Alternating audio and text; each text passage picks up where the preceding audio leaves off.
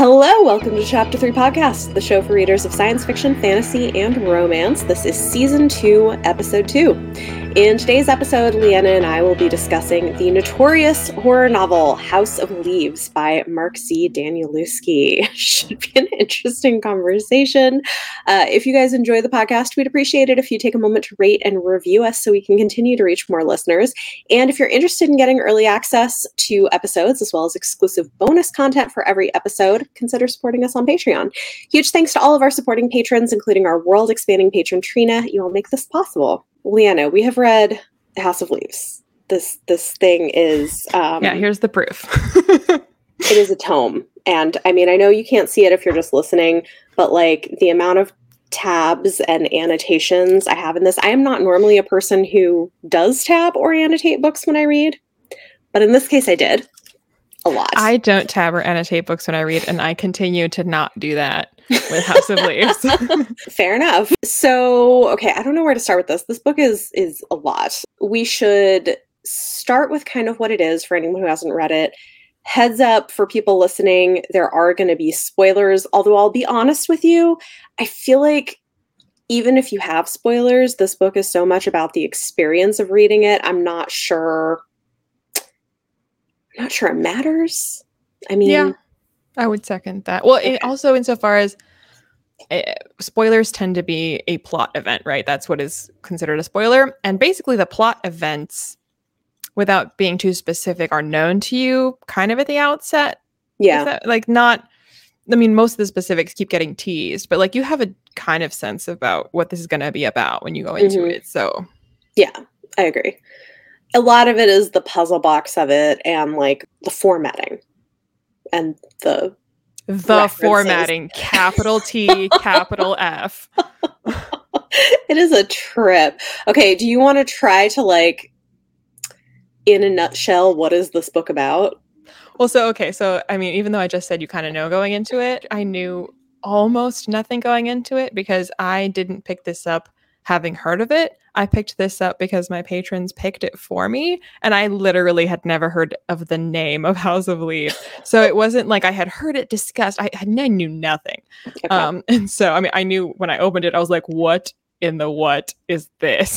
but, um, so I, yeah, I knew nothing. And so then uh, I was like, as I was going, trying to piece together okay, so what is going on here? so I kind of had to do that for myself. So I think I'm equipped to do it for other people now. So essentially, uh, because there's it's layer it's layer after layer after layer. It's like Inception. It's like Bookception. Yeah. So at the the juicy nugget in the center of this section is nested that storytelling is like so nested. yes. But so at the center of this is a uh, real, maybe not real, but a a sort of home movie Blair Witch Project type film mm-hmm. that this book flip flops on whether or not that really existed. yeah. But so there is this film supposedly um, mm-hmm. And this film was a guy moving into this house and documenting the process of moving into this house and videotaping all of it. And then something going wildly wrong with this house and him again documenting all of that. And so then again, the book uh, flip flops on whether or not any of this is legit. But then there's this film, and then there has been supposedly a great deal of scholarship done related to this film, uh, academic theory about this film. So that's the very center. And so then the mm-hmm. first layer of the storytelling is supposedly a guy, Zampanò, um, piecing together this narrative about the making of this film and referencing all of those sources from academia. And mm-hmm. then the third layer is somebody who found Zampanò's work and is now notating, annotating it himself with his own commentary about what Zampanò did. And there's a fourth layer, which is the editors, and they are commenting upon the commenting upon the commenting of about this film that supposedly did exist, depending on whose footnotes you read. Some footnotes are like this is BS, and some footnotes right. are from Zampanò being like this is all real. So, right, yes, I mean, and then there's the appendices, which are. yeah, and exhibits and exhibits and exhibits. Well, and I think the other piece of this too is that there are certain things in the book that draw on the real world. And then I didn't expect this, but like sometimes acknowledge in the text that they're drawing on the real world. So it's very trippy. the formatting is weird because it's so the the deal with the house is there's sort of like endless hallways where there shouldn't be. It's bigger inside than outside, and there's like a labyrinth built into it that I think is maybe supposed to be like we. I mean, we can get into get into what it is. Was, where was I going with this when I started? this is the problem with this book. It's so easy to lose my train of thought because there's just so many things. I mean, um, stream of consciousness is kind of a feature, not a bug of, of this book. So it's true. It's very true. Oh, just right. Being very Johnny structure. right now. I am. I am. It's true. No, I was going to talk about the structure of the book. So the book mirrors this labyrinth at times, not just with all of the footnotes, but with the way that the words are sometimes set up on the page, the way that the footnotes are set up on the page. So you'll have like a footnote that is upside down or backwards, or you have to read it in a mirror, or it goes around in circles, or it's like shaped like a ladder or all of these different things. Different fonts are used for different people and the which fonts are used has meaning. There's a lot. So this book is like a puzzle within a puzzle within a puzzle. It may or may not mean anything. Yeah, I mean, well, the only thing that it will ever mean is like what the author himself decided it might mean. So, like, in terms of looking for deeper meaning, it's as deep as the author wanted to make it. Maybe, or it's as deep or as do you believe the reader really makes exists? it. I okay, know. that's what I mean. there like, are people. Okay, but to... there are people who are. There's people who like genuinely think this is a real thing. Oh God. So I mean, there's a whole there's rabbit holes. I mean, well, like, do they believe that Stephen King and Anne Rice really said what they said about the Navidson record? Who knows? Maybe. I mean, people believe all kinds of things these days, Leanna. This True. is by far not the weirdest. I okay, so one thing that I found because I I when I read this book, I went kind of hardcore with it.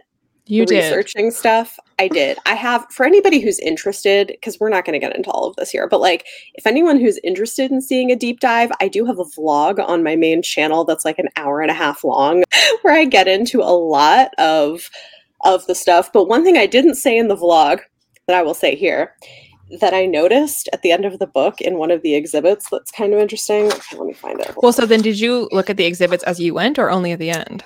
It varied. Like if if something was noted in the footnotes, I would read Mm-hmm. it, and then um, but some stuff I read at the end. One thing that I noticed that I thought was interesting because I am so extra, I like did so much work on this, like breaking codes and figuring out translations of things. I mean, like, look, your face. I just, I mean, on principle, the contrarian in me absolutely refuses to do any outside research on this book because I'm like, sir, if that is what is required for this book, I refuse. I mean, honestly, that is kind of what's required for it. And so, like, if you don't like that, you're not, yeah. I mean, I mean, I mean, you could to- read it without it, but like, I'm not the kind of person that will ever be super keen on that. But like, Mhm. if it's a case where there is added enjoyment from Mhm. doing that, I'm like, well, I might, I might dip into that. But if it's like Yeah. the only way to enjoy something, I'm like, absolutely not. I refuse. oh man, I like, I like this kind of stuff. So I, I kind of did this anyway. So page 550, which is there's like photographs of stuff. There is a quote that is uh, Latin, and it's translated to something along the lines of change the name and the jokes on you or the stories about you. And like based on the context when i googled this because it's a it's a phrase used by some some authors like you could interpret that as the author sort of saying like this whole thing is a joke that's just about the reader. Well, I mean, I guess like there's so many different, you know, responses to this book, uh, and it's it's polarizing. I think that's fair to say yeah because it's it's so out there. Um, Yeah. I mean, one say one thing for House of Leaves, say it leans into being whatever the f it is. 100% 100% um, surprisingly, I'm in the middle on this. I'm usually the kind of person that feels very strongly about things, but I Mhm. feel like I think there's an argument to be made for brilliance and an argument to be made for smug, self-satisfied, self like masturb- masturbatoriness. Because I think there's a bit of both. Because I think to be to write this there you have to be quite dedicated and quite intelligent to do this. But I also think there is a part of it that's like because people are like he just did it for the love of it, and I'm like, I mean, he kind of did it to show off. Like there's there's some of that where I'm like, eh. oh yeah. I mean, it's a, it's incredibly pretentious. It does not try at all to make itself accessible to the average reader, whatever that means. No, I agree. I mean, and, and that's not all a bad thing. I mean, I I like that sort of thing and enjoyed it. But if that is a criticism people have that it's pretentious, that's completely valid. So interestingly, I mean, I feel like I have probably incorrectly used the word pretension. Um, but anyway, I saw somebody slayed for using the word pretentious uh, in in relation to this book because I, well i didn't do any diving into the actual co- content of the book i certainly looked up reviews after i was like so what are people mm-hmm. saying about this so i saw you know a review that was saying you know oh one star this was so pretentious blah blah blah blah blah blah blah and i didn't entirely agree with that review but i was like i mean to a degree and then mm-hmm. a big fan um, attacked, but also that big fan. I was like, oh, that's actually an interesting distinction that for future reference for myself, just outside of the context of House of Leaves, I want to note for myself that pretension in essentially doesn't mean that something is highly academic or difficult to understand. Pretentious mm-hmm. means that it aspires to be that, but is ultimately empty. That it is a facade and it is has nothing, no basis for it. So like it is putting on airs, but unjustifiably. So if, if someone's accusing House of Leaves of yeah. doing that, I mean, insofar as this is all fiction, then mm-hmm. I would say it's pretentious. But insofar as he did actually like, there's a lot of you have to be pretty smart and pretty well read to put this thing together. So oh, in yeah. that sense, I don't think it's fair necessarily if we're using like the correct definition of pretension to give it that label, if that makes sense. Yeah, I mean, I guess I have mixed feelings on it because I do I like I think on the one hand I see an argument for what you're saying, but at the same time, the fact that the book is so open ended, doesn't give you clear answers, and does it intentionally, and intentionally gives you evidence that multiple things could be correct. Like, does that not mean that it is somewhat empty and putting on airs for the sake of putting on airs, even if it requires like intelligence to do it? I mean, I enjoyed it, but like, I do think there's an argument for saying it's pretentious. right, which is why I was like, I mean, it's I noted that distinction on what pretension means because I was like, oh, yeah. I think I do sometimes use it incorrectly. Yeah, um, yeah. But also, I was like, that's interesting to now having that definition of pretension. Do I think this is pretentious? And I'm like, a bit of yes, a bit of no. Yeah, yeah. I was gonna say, I mean, like usually the way you know with that definition of pretension, I tend to think of something that doesn't require any intelligence and is only somebody putting on airs un undeservedly. Sure. And I mean, again, this this does require intelligence on the part of the writer and intelligence on, and patience on the part of the reader. Mm-hmm. So from that perspective, it's not pretentious, but again, insofar as the your hunt for meaning may be intentionally fruitless, like the, the point is yeah. that there is no point, I guess. But then if the point was that there is no point, then it's not empty because the point of it was that there is no point. uh, but it's like, but doing it by forcing the reader to put in such amounts of effort. I mean, you know what it feels like? It feels like um in you know multiple fantasy books. The one that obviously comes to mind for me mm-hmm. is Name of the Wind, but it's hardly the only one to do this. Where you have the eccentric mentor that makes you do crazy tests and crazy exercises, and the the wizard student or whoever doesn't mm-hmm. know why they're doing this, but you have to trust the master and you just do it. You don't ask questions. You jump off the roof. And I feel like that's what it's like reading House of Leaves, yeah. where this is some wild wizard that's got some wacky ideas. and you're like, I think there's a lesson at the end of this, or they're crazy, but I'm going to do it and hope for the best. Yeah. I mean, yeah, I think fair. And you know, maybe it turns out that there really was no reason the wizard just wanted to like make you do shit because it would be funny. I mean, I don't know. Um, I I do think it's interesting because at some point in the middle of the the experience of reading this, I was like, who is this guy? Like, I'm gonna look him up, and I do think reading about his background, I'm like, oh, this explains so much about about what this book is. So, if you guys don't know, Mark Danielewski was um, born in the 1970s to an avant garde filmmaker. Grew up in early on in New York City, moved around the world a lot for like film shoots, learned multiple languages, went to Yale for English literature, then studied Latin I mean, I'm like, that tracks, right? With what this book is. Yeah, a little bit like when you look up the Wikipedia page for Donna Tartt, you're like, yeah. Mm-hmm. of course you wrote Secret History. like, I, I see where this came from. um, I think the thing that really blew my mind, and then I've learned since making the the the vlog video that even goes deeper than this, but his and and I told you this, Leanna, because I was like, oh my god, I'm freaking out. Is that he has a younger sister who's known as Poe. She's like a was a musician, and she put out an a song called Angry Johnny in 1995. This book came out in 2000 and um, Johnny is one of you know one of the characters in the book. And then in 2000, the same year House of Leaves came out, that apparently the whole record is kind of linked with House of Leaves, which I didn't realize. Specifically, there's a track called uh, Dear Johnny, which references like the blind man in the House of Blue, like stuff that's very deep in there. Apparently, there's also a track with her brother reading from House of Leaves, and they went on tour together. Like it is, it's so wild and meta. I mean, yeah, it's, it's not obviously for a wide audience. no, no, but it's it's interesting. Okay, so I guess eh, some some things we could talk about. Number one, did you think it was scary? There was one part of it, and it was mm-hmm. fairly early on, and mm-hmm. it made me hopeful because I was like, oh, if this is just like here it begins, and from here on out, it's only going to get scarier. And then I was very disappointed because that was the only time I felt that way.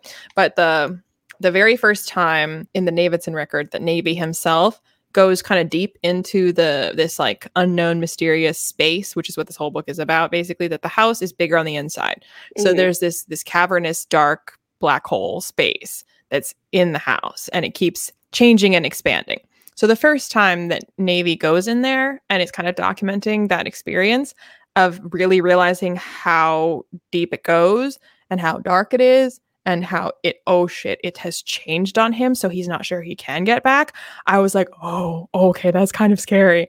But then after that honestly every single time it had the potential to be a little bit suspenseful. In came johnny with his story about some girl he wanted to bang or had banged or wasn't sure because he can't trust his mind and i was like who cares about this Oh man. I well, I think I became more interested in Johnny's story because I was trying to understand who he like what he was representationally in the book.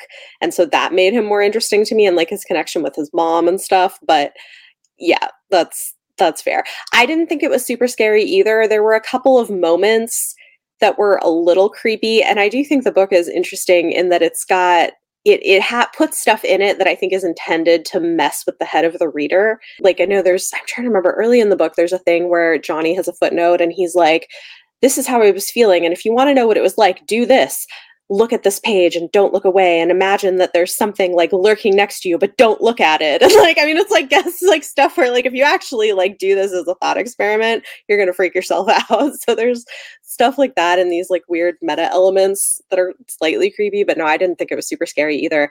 I do think my experience was I got to a point partway through where I, because I was flipping back and forth with the footnotes and therefore feeling like I wasn't making a lot of typical forward progress where I was like, oh my God, this book is a labyrinth. I'm lost in it. It's never going to end. There is no meaning. What is happening?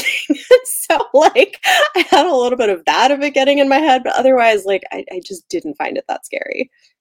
Yeah. Well, also, I mean, uh, I guess it also depends on the type of person you are, the type of reader you are. Sure. Um, but I mean, for me personally, like, for a book to scare me, I have to sort of reach that point as a reader where you kind of forget that you're reading and you're in the story now. And because of the very nature of it, that simply would never happen. No. It is impossible for that ever to happen when you're reading this book because it constantly interrupts itself to remind you that it is a it is a book. Yeah. And if I don't think that's necessarily necessary for everyone to feel chilled by a book. They don't have to have this like feeling of forgetting you're reading and you're just in the story. From the reviews I saw from people who said that it did mess with their heads, they were like, well, you have to stop reading it as a book and just treat it as an experience.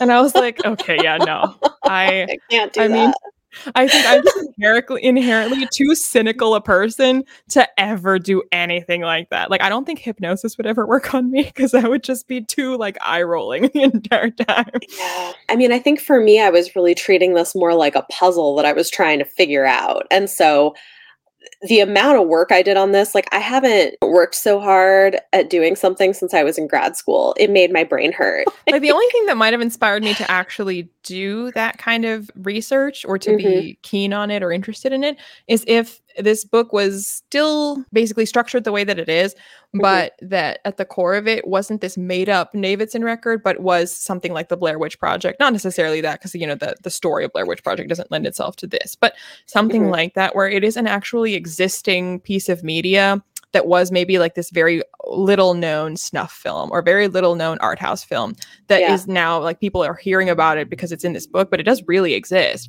And so then you could actually have while this is a fictionalized kind of thing where mm-hmm. these layers of researching it are fictional, there's still some core of truth that this really did exist.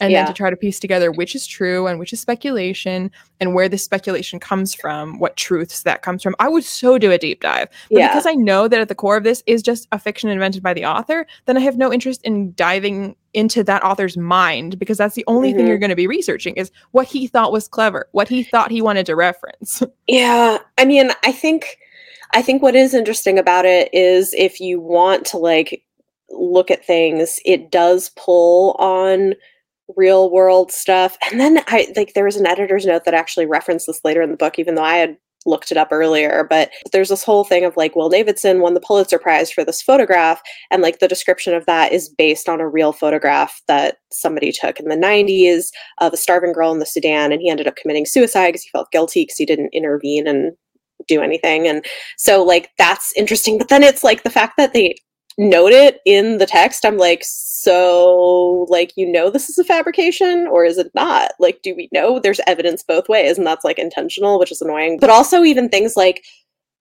they've got these like photographs of houses and i figured out what at least one of them was and it's an actual haunted house from williamsburg so it's like like there's i don't know it's it's using a mix of real and made up stuff and then reference and then it's like i don't know what any of it okay this is the thing. I like if I didn't know a name or didn't know a thing, I would Google it because I like random trivia and I was curious. Tell but me for- you didn't Google every single name in that footnote that was just a list of names. No. Okay. That I didn't. like but I didn't. No, I didn't. There are people who have though, and you can find them on the message boards. Like there's like a list that's all director. Anyway, I did not do that. However, like in the text, like there were things that I Googled and it was interesting. Sometimes it would have stuff that I'm like, that doesn't make sense. Like it would say, oh, someone met this person after World War II. And you look it up and I'm like, that person lived in the 1700s. They did not live in World War II. Like, why? What does this mean? I don't know. But it's, it's interesting. And I'm still even after reading it like thinking of connections and being like oh but i like i don't know how meaningful it is well i was gonna say so uh, some a thing that bothered me not that i was doing any kind of deep diving but nevertheless every time that i spotted a typo i hated that i couldn't ever be sure that is this a typo or is this intentionally misspelled oh it's so intentional that, it's all intentional i mean but no book is that well edited so like no this look I because I I looked it up like I looked stuff up. Like there are two different p- points of view, for instance, who use the same phrase. Uh, tore her to Pisces instead of tore her to pieces, and it is intentional. And like, there's like, I anyway, there's no. I mean, that was but that was noted in the text. The thing you're talking about, there's a footnote right. addressing yeah. that. But there's other ones too where they were f- purposefully spelled differently in the footnote versus the main text. Like, but I'm not talking. But those those are ones where I would notice where something like that mm-hmm. happened. But I just mean like literally just like a random. Like yeah. it's not in a footnote. No one's calling it out. It's not like mm-hmm. this word appears in two different places. It's just for all intents and purposes, this just looks like a standard typo that you get in any fully edited book because it happens. And but yeah. I'm like, am I? Is it supposed to mean something? And then like because of the weird um formatting, then there were there was a page I remember distinctly where when one of the words like it was half faded out um, mm-hmm. but it wasn't like a weirdly formatted page. It was just like a normal page. Um, and I was like, that's the thing that in any normal book, I'd be like, yeah, well, sometimes that happens when the printer is like slightly out of ink and like there's mm-hmm. just like mm-hmm. one word that gets a little bit cut off. But I was like, but I don't know if that means something in this book or if that's just do I have to buy another copy and like find that one word like oh no that was just okay the printer ran out of ink on that one but yeah well and like but people do because this is, is the level of like insane.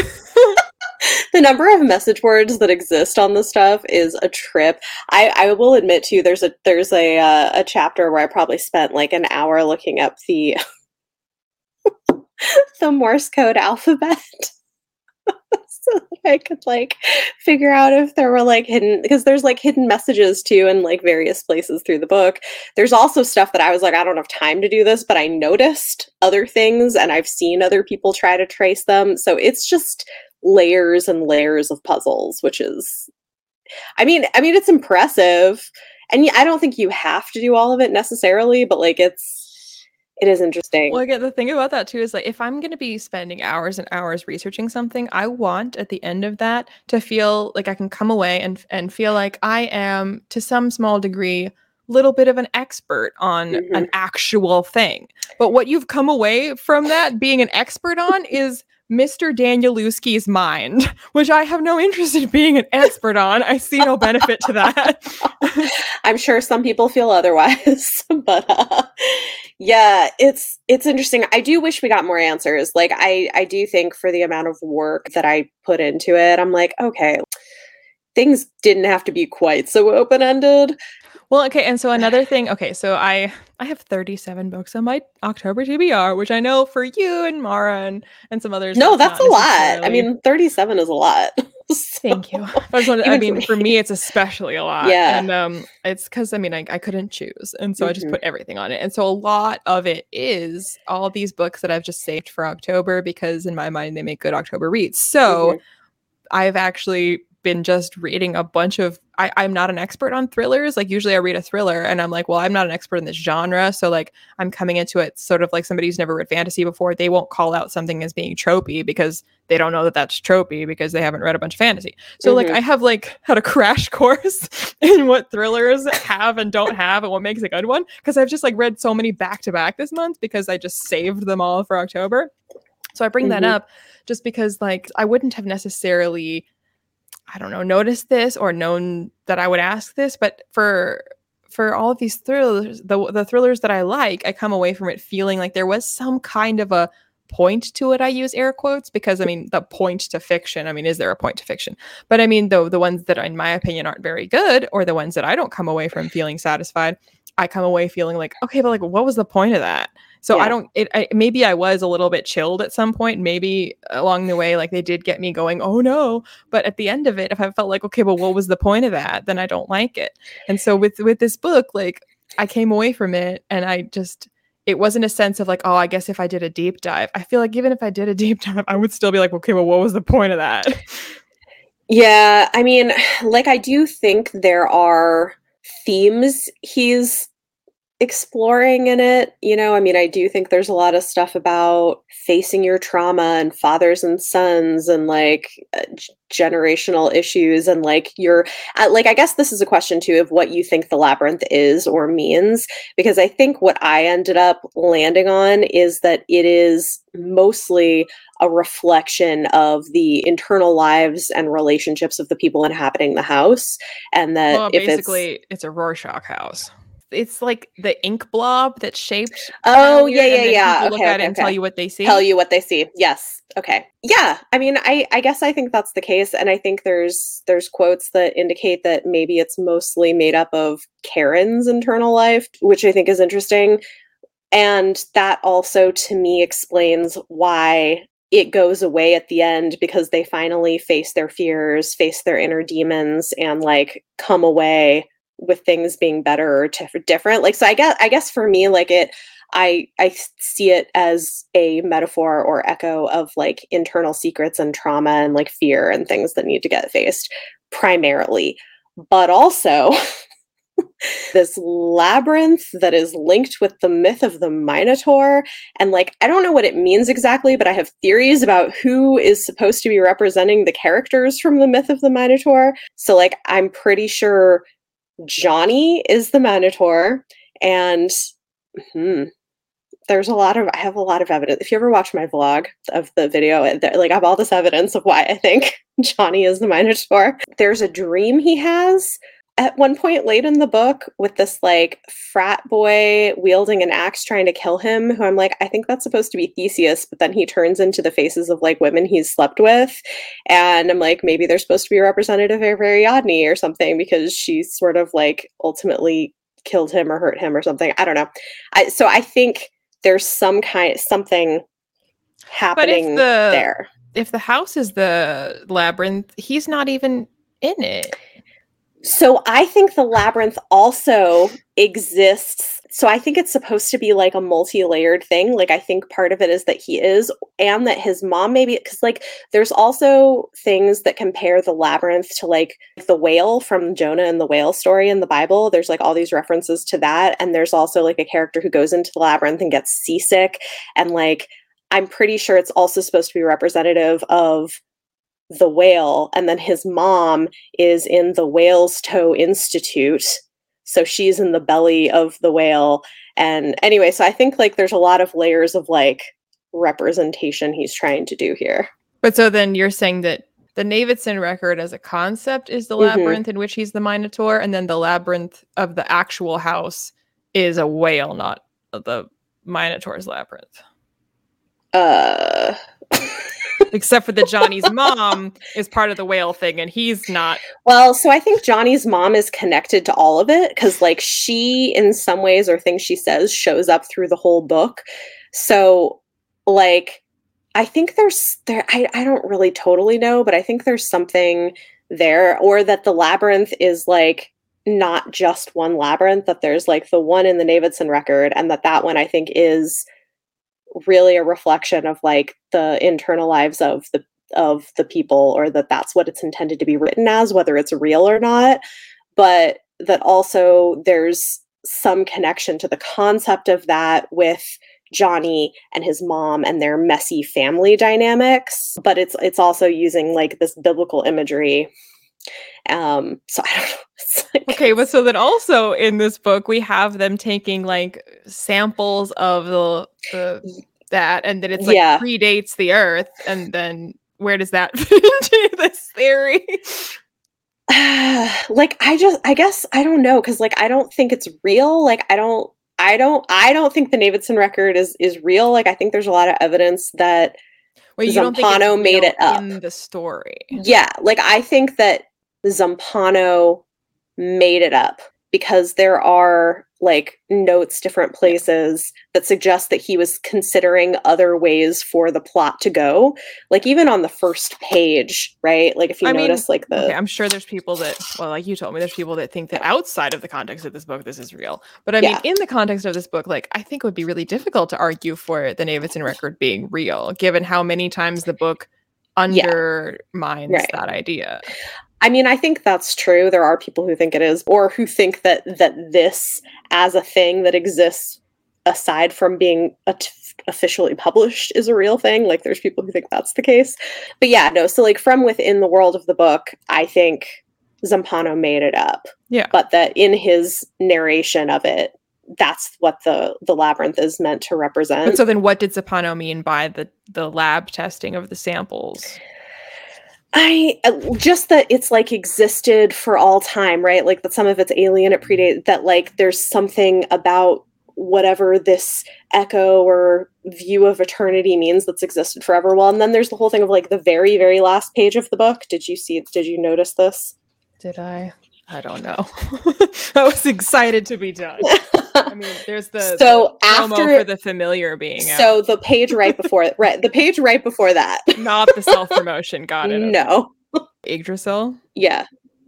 So I think that this is also what the labyrinth is supposed to be. In Norse cosmology, it's an immense sacred tree. So I think yeah. the rooms are like the branches, the spiral staircase is like the trunk, and so I think there's something about like the labyrinth is also some kind of a physical manifestation of this cosmological thing that's existed forever. And that's probably what the dating time is for.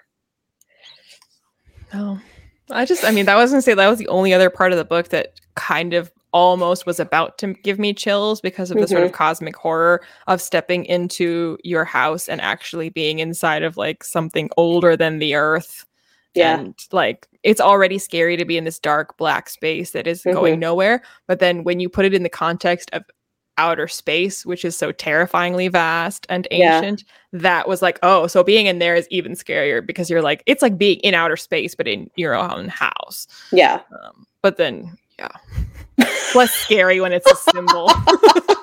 I think it's a symbol. well, and It's the reason both. and well, and also then the reason that the aging would would get older the farther in you go is like the rings of a tree. Mm-hmm. Yeah. Yeah. That, that checks out. Yeah. so that's kind of my uh But again, okay, but at the same time though, like I came I come away from a story like that. Okay, so so this is meant to represent like them dealing with their own trauma and it's like Mhm. eternal and it's eternal in all the ways. Like if we go biblical, if we go Greek, if we go Right. Norse, like it's eternal and uh, it's you dealing with your own psyche. mhm. um but also like I, I still come away from it feeling like what did what what did i get out of that like what the- Yeah. i guess they went on an emotional journey but really the book is so so focused on this like multi-layered academia treatment of it that like anytime You it does actually talk love. about the emotional states of the characters it borders on satire with the level of detail that, of like the 10 different books that are published on the one sentence that karen said right before she looked at you know I like mean, it gets to the point where I'm like, well, like, I'm not actually thinking about their emotional states. I'm thinking about how, oh, that's so funny how you're satirizing academia. yeah. Yeah, I mean, I don't I don't think you're wrong. So I don't know. It's like I have like very mixed feelings about it. I found it really interesting and it is the sort of thing where part of me thinks in a year or two I might want to revisit it and see if I can draw more conclusions than I did the first time around, maybe, but I don't know. well, so, okay. So since I, the thing I enjoyed most about this is the parts where I felt that I was meant to interpret this as satire about Mm. academia. And Mhm. for that reason, my favorite interpretation of this whole thing is because it's very overtly satirizing academia in those parts. Yeah. But if the entire thing, the project of it is to satirize the kind of academic who picks something apart and tries to find meaning in every little line. And I, I very much enjoy that interpretation of this whole thing, that that was the point, in which case Yeah. I applaud you, Daniel. Yeah. I mean, and, and it it wouldn't be the craziest thing if that were partly at least the case. I don't know. I just it's uh it's interesting. Well, apparently there's also a theory some people have. I don't agree with this, but like you know how there's this whole story near the end of the woman who has the baby with the holes in its brain and it dies. Mhm. So there are people who think that the baby is Johnny and none of this ever happened. I mean, I kind of thought that it was about to tell me that the baby was Johnny, and then it didn't. And I was like, okay, guess not. Yeah, well, it never tells you anything, but there's people who think that like that's what it is and that's what this whole thing means. But the, that's the whole point is this book just like messes with you intentionally. See, but again, like messes with you in like a wow, that messed with me, and now I feel so like chilled, and that was an experience, or messes with you like ha, you're dumb for following this up, which is my Yeah, favorite right. interpretation. or like messes with you like, ha, I'm gonna lead you down all these rabbit holes and like maybe you'll never find the real answer. so many like, layers of meaning that you can just Mhm. chase your tail for eternity. Best of luck to you. I I mean that yeah. I like I, f- I feel like that's kind of part of it.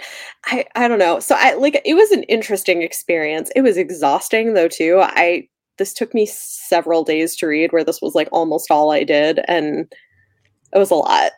yeah, it's a lot. It's a lot. So, did you like it? I feel like that's a loaded question. I mean, did you like it? You spent a lot more time with it than I did. I don't know. Yes and no. Sometimes. yeah, I did. Like, there were things I like about it, and then there were times that I was. It, it was a lot and boring sometimes and repetitive, and I was like, "Why am I doing this?" But then sometimes it was satisfying. I don't know. I don't know. I mean, I, I ended up. how out there it is and its commitment to being unapologetically this monstrosity. And again, the the no small amount of time and effort that necessarily Oh. goes into something like this. So from that standpoint, I I can't help but sort of be in awe. But then Mm. also I feel like, dude. What a waste of your time. What a waste of everyone else's time. Like, is it, are you punishing us because we're going to spend 10 years trying to figure out something that it took you 10 years to write and all of us have lost 10 years of our lives? like, why? Yeah, I mean, I think he like but i think that's what he's into because then he went on to do another similar project like the familiars apparently was originally supposed to be 27 volumes and i think he stopped after like five or six because not enough people were buying the books and the publisher was like uh. I mean that. I mean, at least with House of Leaves, you know that when it's over, it may you may be just as confused when you're done as you were when you started, but it, that's it. You did it. Unless you, you made go it. like to the message boards and try to figure all this out. Yeah. Yeah. This is Well, and done. Yeah. Well, and I think what's funny too is in the book itself, it taught it has these meta moments where it's like, after reading it, some people like were just a little affected and for left it behind and went on about their lives, but other people got deeper and deeper into it and had all of these and sometimes had mental breaks. That even resulted in three suicides. Like it like literally says this in the Mhm. text. So I'm like, okay. Which I almost feel like it's like egging on the person that thinks that they're smarter for doing the deep Yeah. dive, as I mean, opposed to is. us, It know, is. It totally is. normies who are just like, eh, whatever. And you're Yeah. like, you're not crazy enough to really see the meaning. And I'm like, I am not. You're correct about that. I mean, I think it kind of is, honestly. Like it's sort of like who it's written for ultimately in some ways. Yeah. Yeah, it's it's an interesting one. So, you know, if you're if that sounds interesting to you, people, try it. If it doesn't, eh, watch my vlog and you'll like get a really good idea of what the experience okay, is like. My favorite part of this whole book, and the and the part at which I felt the most seen, was Mhm. in the made up quotes from Stephen King and his reaction to this. I'm like, yeah, that's pretty pretty much where I'm at. Where Yeah. sir, that's my reaction to this. oh my gosh. Yeah, this book is a trip. Uh yeah, I think that's uh I don't know if you have any final thoughts. I know we're gonna move into on my radar, but uh House of Leaves, guys. I can guarantee you've never read anything like it. True. Very true. It it is. I mean, and, and maybe that's part of why he did it, is like some people consider it a, a piece of literature, you know, like okay. Oh, though, but that too. The Yeah. the the people who are fans of it saying, "Well, this is the future of literature," and I'm like, God, I oh no. not. Oh no. absolutely I don't no, I mean I don't think so. I do think it's interesting as like a literary piece, you know, like mm-hmm. an, an example of one way to do like I think it's I I don't think this is gonna become wide though. No. All right, guys. Well, with that said, we are going to move on to on my radar, where I'm going to share recent and upcoming book releases in sci-fi, fantasy, and romance that I'm excited about. Uh, the books for today's episode will be released between October 26th and November 8th, 2021. October 26th, I've got two books for you. We've got all the holiday romances coming out, so that's what I'm excited for. Leanna it's not her thing, but that's fine. I like them. We've got Just for the Holidays by Adriana Herrera, who I love. This one is about a casting director and an actor being snowed in together at Christmas. It's a Harlequin romance. Then we've got Christmas in Rose Bend by Naima Simone. I'm reading this one right now, actually. It's pretty fun. Nessa is a grieving ER nurse reeling from her mother's deathbed confession and spending the holidays with her teen half sister, who she's now a guardian for, in a small town teeming with the Christmas cheer she usually avoids. But then she meets the innkeeper's ruggedly sexy son with his big, boisterous family. And uh, you know, it's it's it's it's like a Hallmark thing, except we have like a a ER nurse who's like a black woman with a cool undercut hairstyle as our heroine, so that's fun. I I like it. Like it's like a if, if you're looking for a little more diversity in your holiday romance, it might be one to one to check out.